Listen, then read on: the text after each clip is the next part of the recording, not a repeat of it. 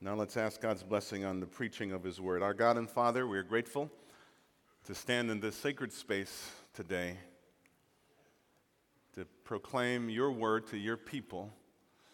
And we ask that you would give us ears to hear and willing hearts to obey.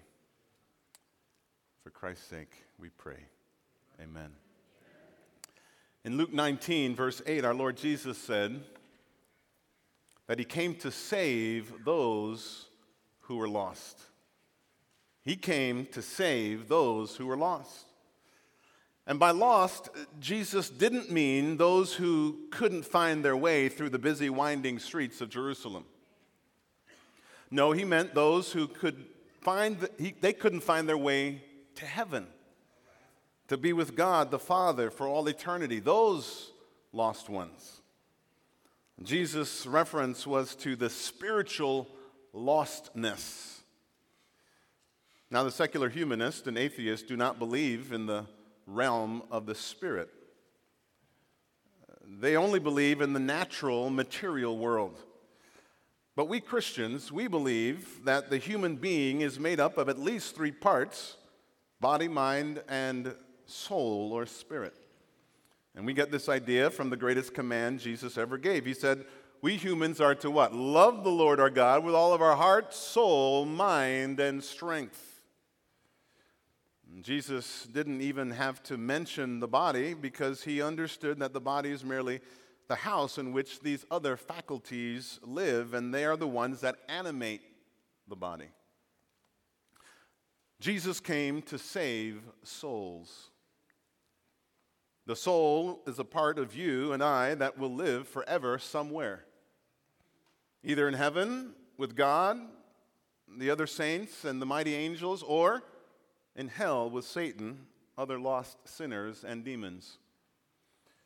But the way in which Jesus decided to go about saving souls is curious to me. He decided it was best to first call 12 men to follow him so that they could learn his ways of love and grace and mercy, forgiveness, kindness, compassion. And while they were learning those very important lessons, they would also learn the lesson of saving faith. These 12 disciples, except for Judas, eventually put their faith and hope in Jesus Christ for the forgiveness of their sins, which reconciled them to God the Father. And then when Jesus told them that he would make them fishers of men, they said, Yes, sir. And they followed him. In other words, Jesus told his original disciples that he would commission them to make other disciples. They were to enlist other men who would follow them as they followed Jesus. Last week, we celebrated the glorious resurrection of our Lord Jesus Christ. And what a time we had together, didn't we? If you weren't here, I'm sorry, you missed a great one.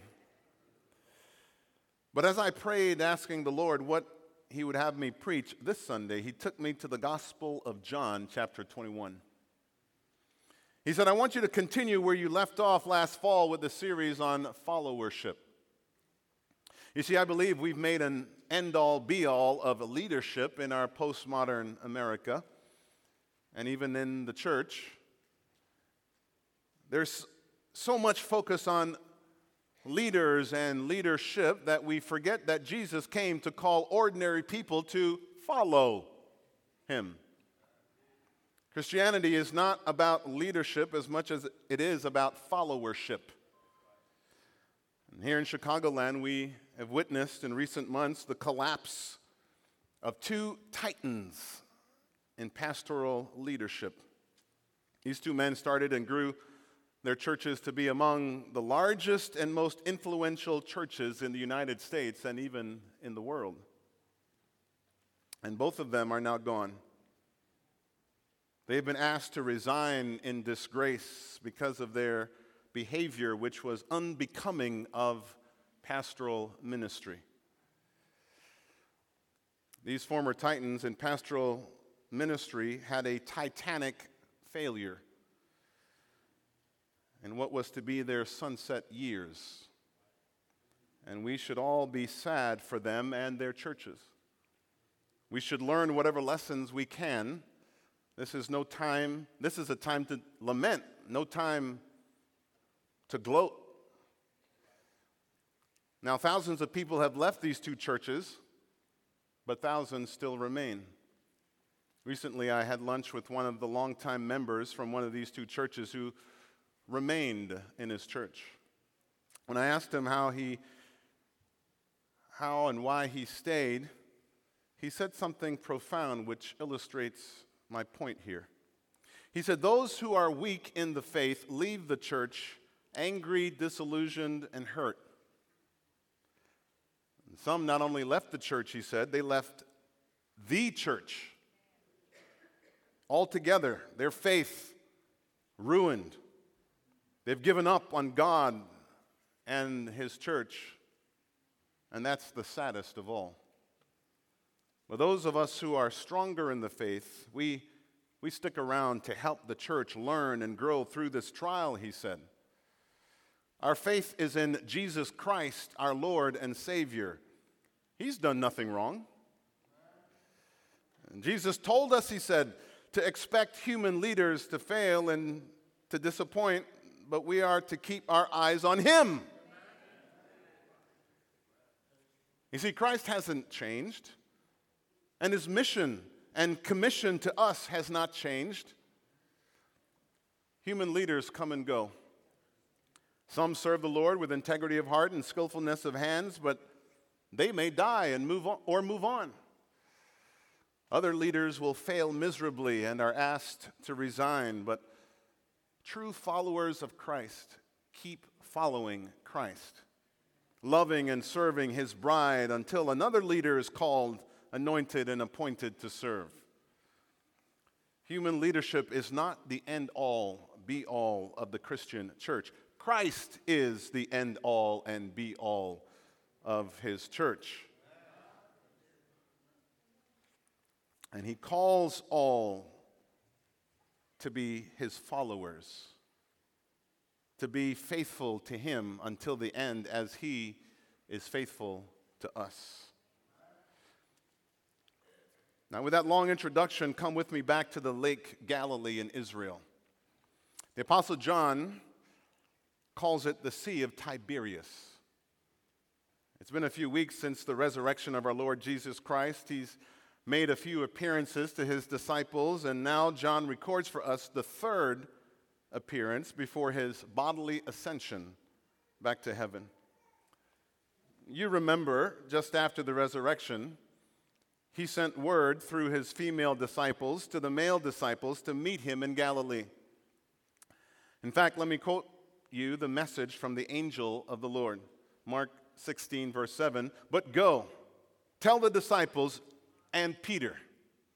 He's going ahead of you into Galilee. There you will see him just as he told you. Now let's pick up the story in John's Gospel, chapter 21, verse 1.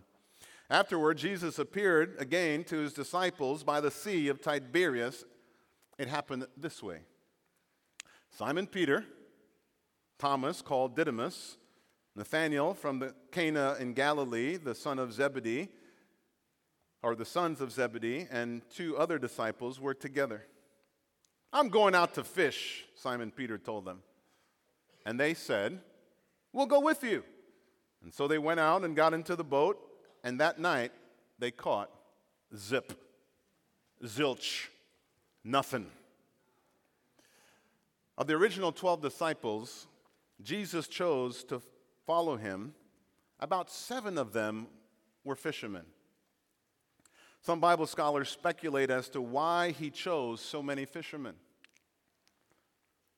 Was it because he knew fishermen were tough, courageous, full of faith, loved to work together in teams? Think about it. Have you ever been deep sea fishing? I have, let me tell you. I went deep sea fishing the other day down in South Florida with my family. It's a beautiful sunny day like it is today, about 30 degrees warmer. And, but it was windy. The winds were kicking up the seas, five to eight foot waves. We had about 30 people on this big fishing boat. And the ride out to sea was bumpy because it was so windy. But this fisherman was tough, full of faith. By the time we dropped anchor and I started to drop my line to fish, I noticed something. My head started spinning. I tried to hang tough.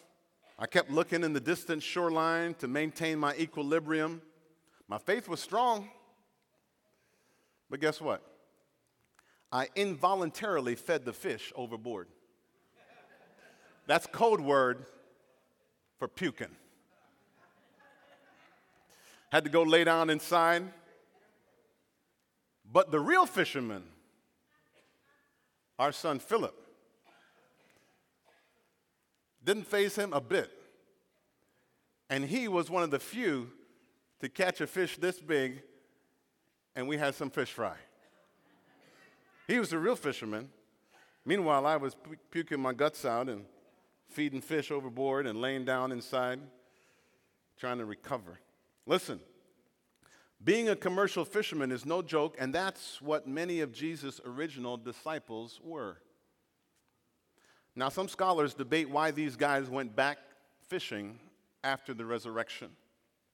Some say they needed to earn a living, and that's because that's what they knew. Others say they were filled with doubt and discouragement and went back to fishing instead of continuing to follow Jesus in his mission to become fishers of men. You can decide for yourself after your own study on this question, but for our part this morning, the more important point is to focus on Peter. Earlier, Jesus had told Peter that he would be a key leader in the early church. But Peter would only be a great leader if he remained a humble follower. And we know that he struggled with pride. Many leaders do, myself included. Not proud of that fact. The Bible is clear, though, that pride goes before a fall, and Peter had a great fall. He fell asleep during Jesus' critical hours of prayer on the eve of his crucifixion. Despite the desperate plea of our Lord for Peter to stay awake and pray with him. And then it was around a fire in the courtyard of the high priest where he lied to save his own skin after Jesus was arrested by denying he even knew the Lord. Oh, it was Judas who betrayed him. And it was Peter who denied he even knew him.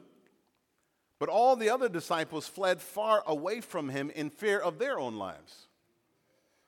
The Bible says that when Peter uttered his third denial and the rooster crowed, he remembered the prophetic words of our Lord and he went out into the night and he wept bitterly.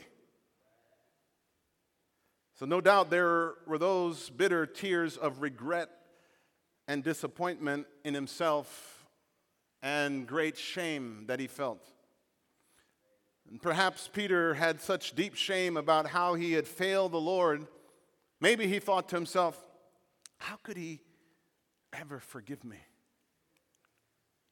How could I ever be worthy to follow him and to serve his church? And so maybe he did go back to fishing with these self defeating, self loathing thoughts. But Peter was a leader. And so, did you notice what happened when he said, I'm going fishing? Verse 3. It's a, they all said, What? We're going with you. Peter was a leader. The Bible points out a strange thing happened to these seasoned professional fishermen. It says that they had an utter failure after a night, an entire night of fishing. End of verse 3 says. then Jesus enters the scene from the lake shore. Verse 4 Jesus called out to the guys as if to taunt them Hey, friends, You haven't caught any fish all night, have you? To which they answered, No. No, nothing. Then Jesus played a little armchair Monday morning quarterback.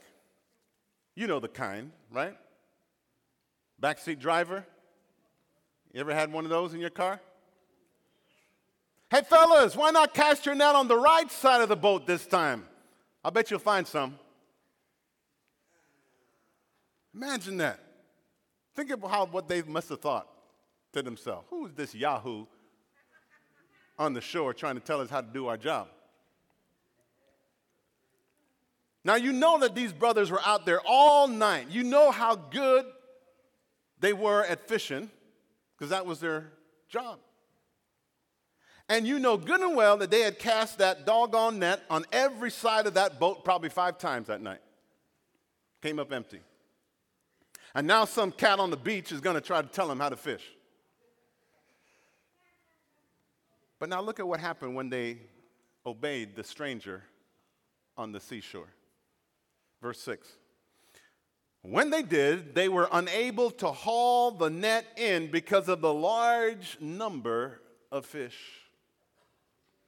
Verse 7 Then the disciple whom Jesus loved said to Peter, It's the Lord! As soon as Simon Peter heard him say, It's the Lord, he wrapped up his outer garment around him and jumped into the water. Say whatever you want about Peter. You got to love this guy, right? He's got some spunk. Old school world, word.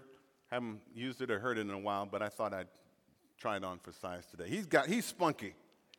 Verse 8, the other disciples followed in the boat, towing the net full of fish for they were not far from the shore, about a 100 yards out.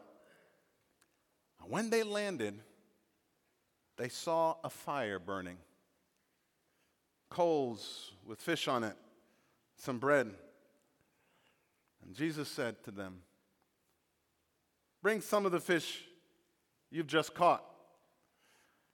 And Simon Peter climbed into the boat, dragged the net ashore. It was full of, lar- I love the detail here. It was full of large fish, and somebody counted 153. But even so, even with so many, the net was not torn. How many of you remember that wasn't the only time Jesus did a miracle like that? Another time before the crucifixion on the same lake, after the fishing all night, they were tired, they'd already given up. It was daybreak. And then Jesus challenged them to go back out into the deep and let down their nets one more time for a catch. And once again, it was Peter who started to resist the Lord with the complaint that they had been out all night and caught nothing. But Peter caught himself and said, All right, all right, we'll do it this time because you say so. the Bible says that they caught such a large number of fish that time that the nets began to break. And they had to call their partners over to help them bring in the miraculous catch of fish. What can we learn from these two accounts? When you and I have done all that we know how to do in our own strength and in our own way, try God's strength. Try God's way and His timing. When you've tried everything else and nothing's working, Jesus will meet you at the point of your failure. Yes, He will. Because your failure could be your back door to success. Some of you need to hear that this morning. Your failure could be the back door to your success. If Jesus is waiting at your back door. And you and I if we're willing to do whatever He tells us to do, and when He tells us to do it, we can have some success. I know a senior saint, a godly woman, many years ago, she taught me this lesson. She said, Delayed obedience is disobedience. Some of you have been delaying on acting on a word from God. Maybe it's in regard to your marriage, it might be in regard to your children, it might be in regard to your finances, it might be in regard to your service. God has spoken a word to you and you have delayed in your obedience. Delayed obedience is disobedience. Somebody needs to hear that today. Verse 12 Jesus said to them, Come and have breakfast. None of the disciples dared ask him, Who are you? because they knew it was the Lord. Verse 13 Jesus came, he took the bread, and he gave it to them, and he did the same with the fish. This was now the third time Jesus appeared to his disciples after he was raised from the dead. Let me ask you a question. Do you think it was coincidence or happenstance that Jesus decided to create a fire just after dawn to cook breakfast for his disciples? Think about it. On the night he was betrayed, he stayed up all night praying while his disciples fell asleep. And then, after his arrest, in the wee hours of the morning, Peter denies him around a fire pit outside the courtyard with Jesus just steps away. But now, back in Galilee, they stay up all night fishing and catch nothing. They can stay up all night doing the work that they love to do. They just can't stay up to do the work of prayer when Jesus needed them. Until he shows up and tells them to cast the net one more time on the right side of the boat. Notice the notice the detail. Doesn't say cast it on the other side of the boat. He says cast it on the right side of the boat. And then when they come to when they come close to Jesus and recognize who he is, he's got a fire going for him fish and bread already roasted, ready to eat. They're tired, they're cold, they're hungry, and He's there for them at the point of their need. Not only to provide warmth and food, but also to serve them and to reinstate them into the ministry of followership and being on mission with Him just as he did on the night he was betrayed. Remember, he took the bread and the cup and he served them. We call it the Last Supper. Now, on the Sea of Galilee, on the seashore, he took the bread and he took the fish and he served them. You talk about servant leadership. Verse 15 When they had just finished eating, Jesus said to Simon Peter, Simon, son of John, do you truly love me more than these? Yes, Lord, he said. You know that I love you. Jesus said, Okay, feed my lambs. Again, Jesus said, Simon, son of John, do you truly love me? And he answered, Yes, Lord, you know that I love you. And Jesus gave him another command then take care of my sheep. Third time he said to him, Simon, son of John, do you love me? And notice the next three words Peter was hurt. Peter was hurt. He said, Lord, you know all things. You know that I love you. And Jesus calmly said, If that's true, then feed my sheep.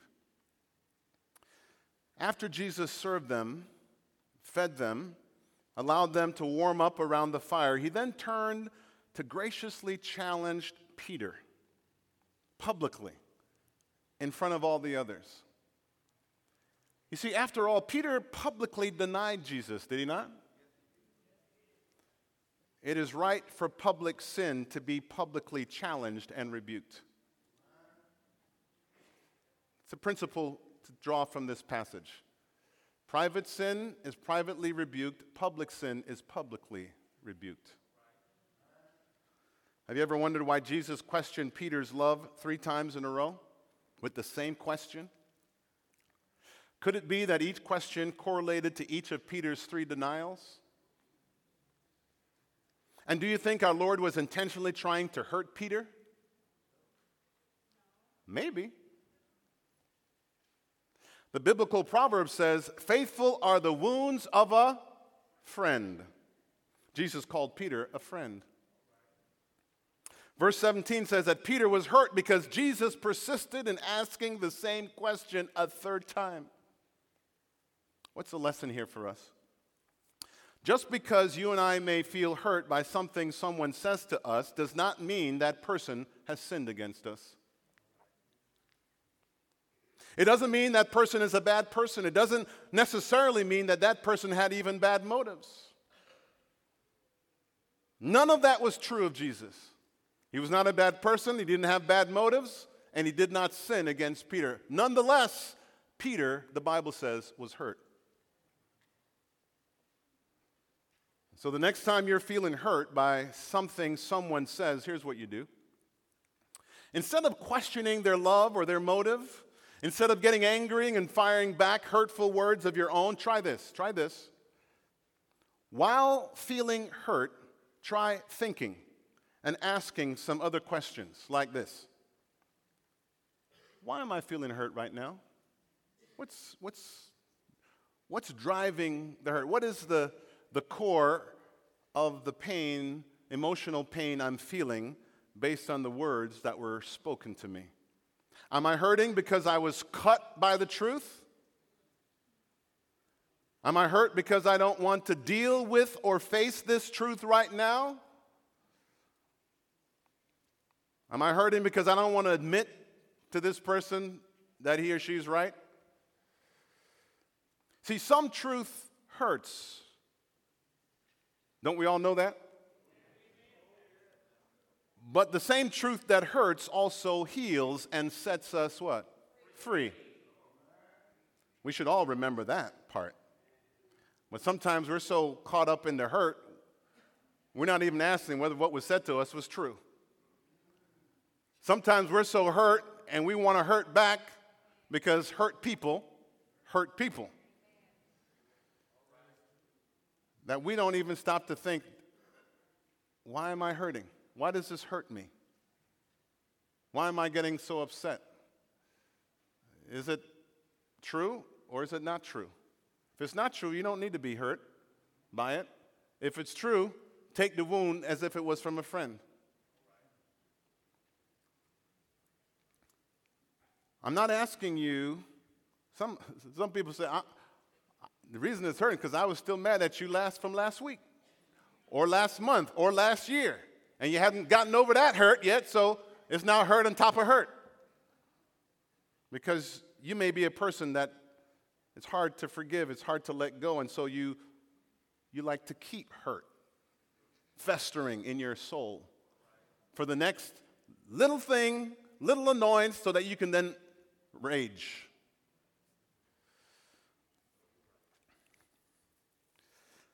I'm not asking you to deny your feelings. No, feelings are the God given nervous system of the soul. There's nothing wrong with feeling whatever hurt you feel. It's good to be in touch with your feelings. Just understand that God gave you a brain too. Engage careful thought when nursing hurt feelings so that you will have the proper response. If some of you who follow me on Facebook know, I post a lot of very controversial, hot topic issues on my Facebook. And I pasted some recently, just a few days ago, with, about abortion. And, but the way I said what I said, you know, caused some of my friends on Facebook to, uh, you know, to really just question really what I was saying, and some were a little offended. And, and some were about to write me a long email until they went back and thought through what I was saying, how I was saying, who I was really quoting. I forgot to put what I was saying in quotes, so they thought those quotes were from me. And but when we get in touch with our feelings and we engage our brains to think through why we're feeling the way we're feeling, engage careful thought when nursing hurt feelings so that you will have the proper response. That will make things better, not bitter. A few months ago, I went into surgery to repair my right knee, which had a torn meniscus. Now, imagine if you saw me limping a few days after my surgery, which many of you did, and you asked me, Pastor, what happened to you? Suppose I said to you, Well, I went to see my doctor, and that SOB hurt me. He poked three holes in my knee, cut away some of my meniscus cartilage, and had the nerve to charge me and my insurance $20,000. I'm gonna sue his butt. And then he sent me home on crutches. Can you believe that? I already got my lawyer. I'm gonna sue his butt and shut him down. Now, that's one way to look at it. That's one way to respond. Everything I said about the doctor is true of what he did to me, except the SOB part. But that's really not how I feel about what he did to me. I played tennis with our daughter Abigail this week, and I told her that my knee felt the strongest and best it's had since that surgery a few months ago. I am grateful for the wounds of my doctor and even for the scars that I have to prove that I went to see him. Because the Bible says, faithful are the wounds of a friend. I'm grateful for the wounds my doctor gave me and for his professional skills.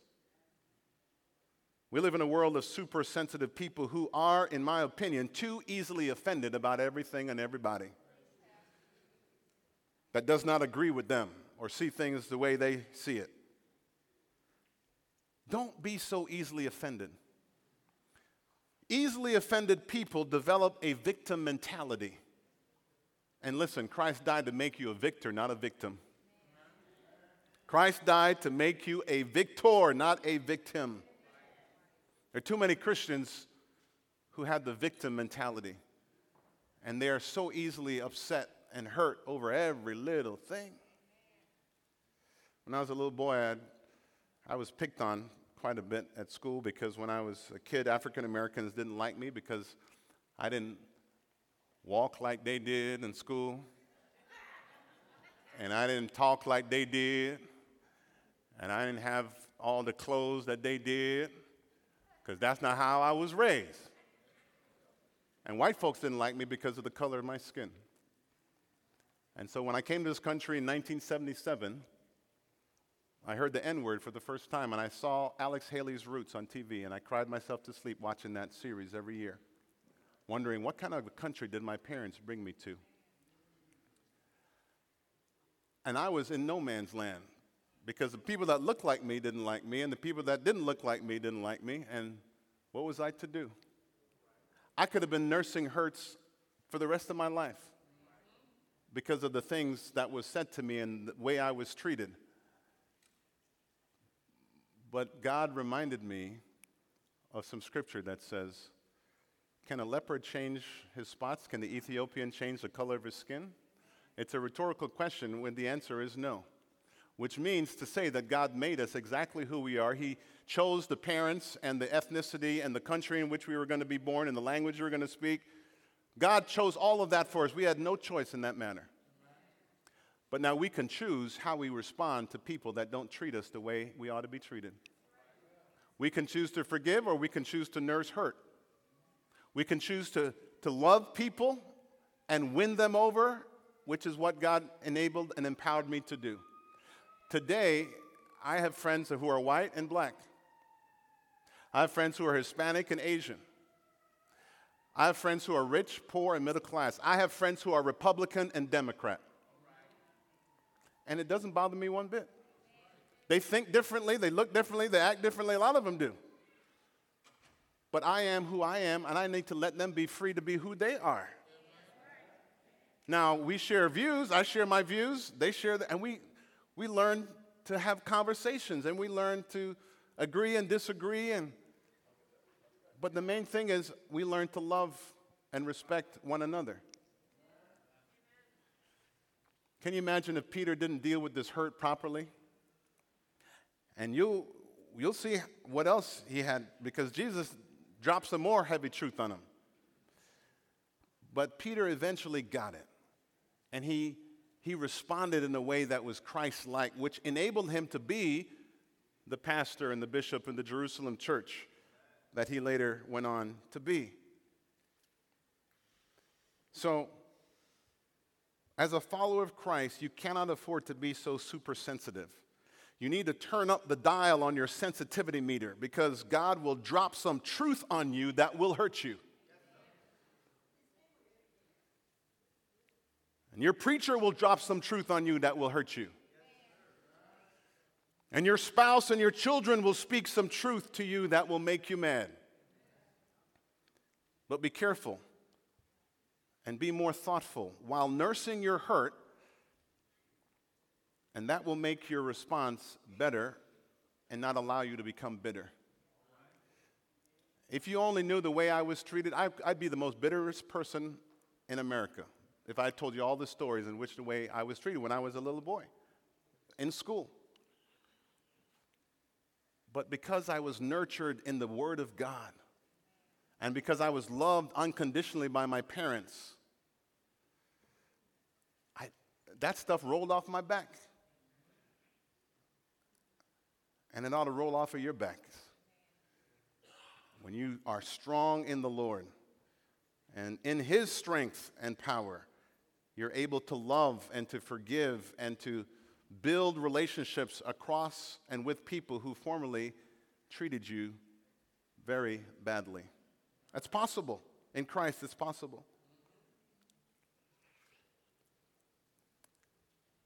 Verse 18 I tell you the truth, when you were hungry, or when you were younger and you dressed yourself and went where you wanted, but when you are old, you'll stretch out your hands and someone else will dress you and lead you where you want to go, where you do not want to go.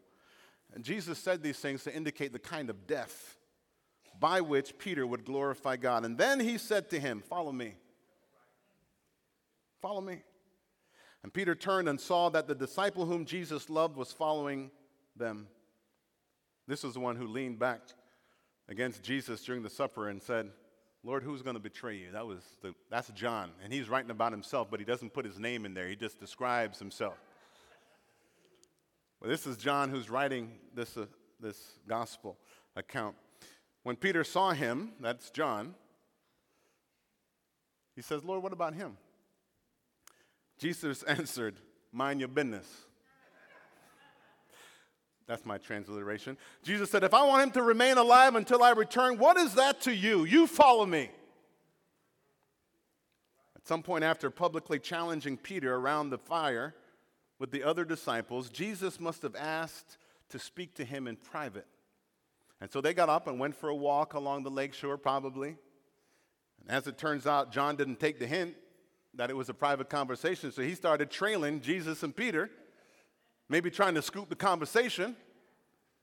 And once again, Jesus dropped some heavy truth on Peter, predicting that he would most likely die a very painful death of unnatural causes. And as you can imagine, Peter didn't receive that truth too well, and neither would we, would we? Like an immature child, Peter began to look around to find someone to compare himself with. He's like, oh man, I better not be the only one that Jesus is talking to like this. Peter was all shook up and he needed some company because misery loves company. Do you remember when Jesus began to tell his disciples that he had to suffer and die? Do you remember how Peter reacted? Oh, no, you not. You're never going to die. I won't let you. If it comes down to it, I'm going to die with you. Really? really, Peter? And you remember what Jesus said to him Peter, shut up. That's Satan talking through you, not God. This is God's will for my life. And now Jesus is explaining God's will for Peter's life. And he's having a hard time accepting it because of how it's going to end. But again, that's because Peter is not looking at it from God's perspective. He, he still doesn't realize that suffering and death can and does glorify God when it is God's will for it to happen.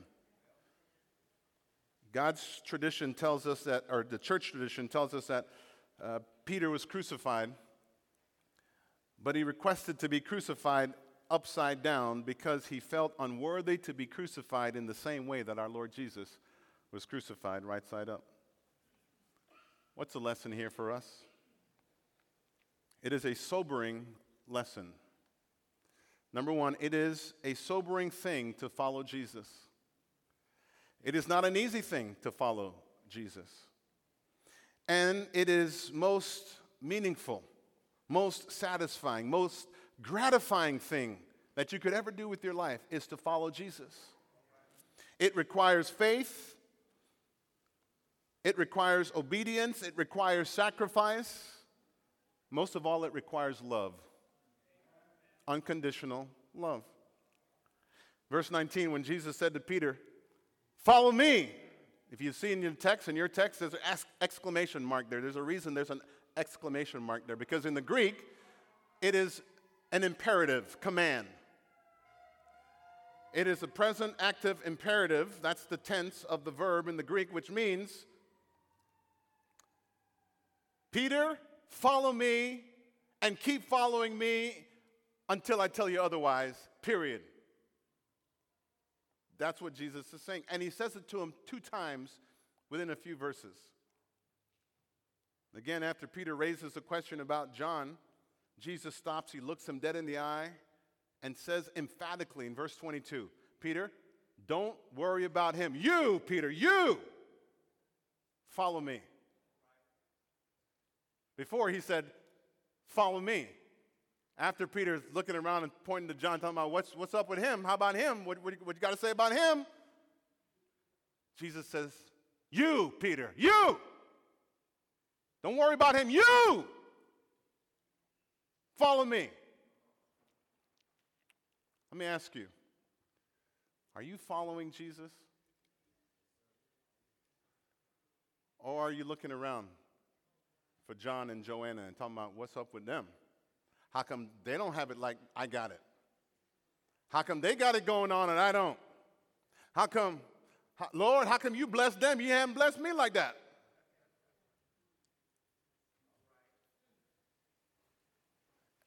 Can you hear the Lord saying, Hey, you, you, you, you, follow me. Keep your eyes locked in right here.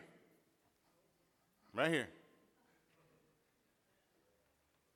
Stop looking over there and over there. Follow me. Leadership is overrated. But let me tell you something followership, it's a thing with Jesus. Leadership may be overrated, but followership is a thing. And whether or not you have some leadership title in this church, in your house, in your job, you will always and forever be a follower of Jesus if indeed you are following him and he has called you to follow him. Let's stand as we pray.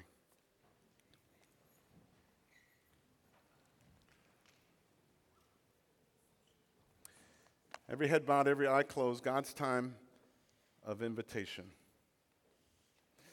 What has God spoken to you about today?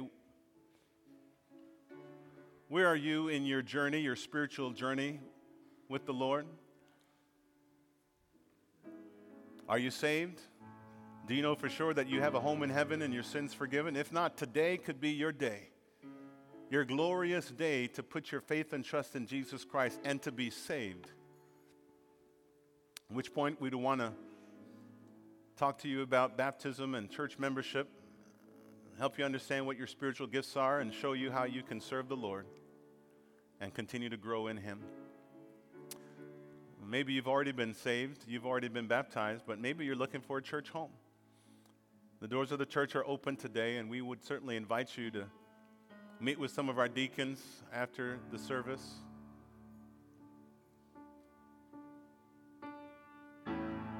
Let them know what your intentions are.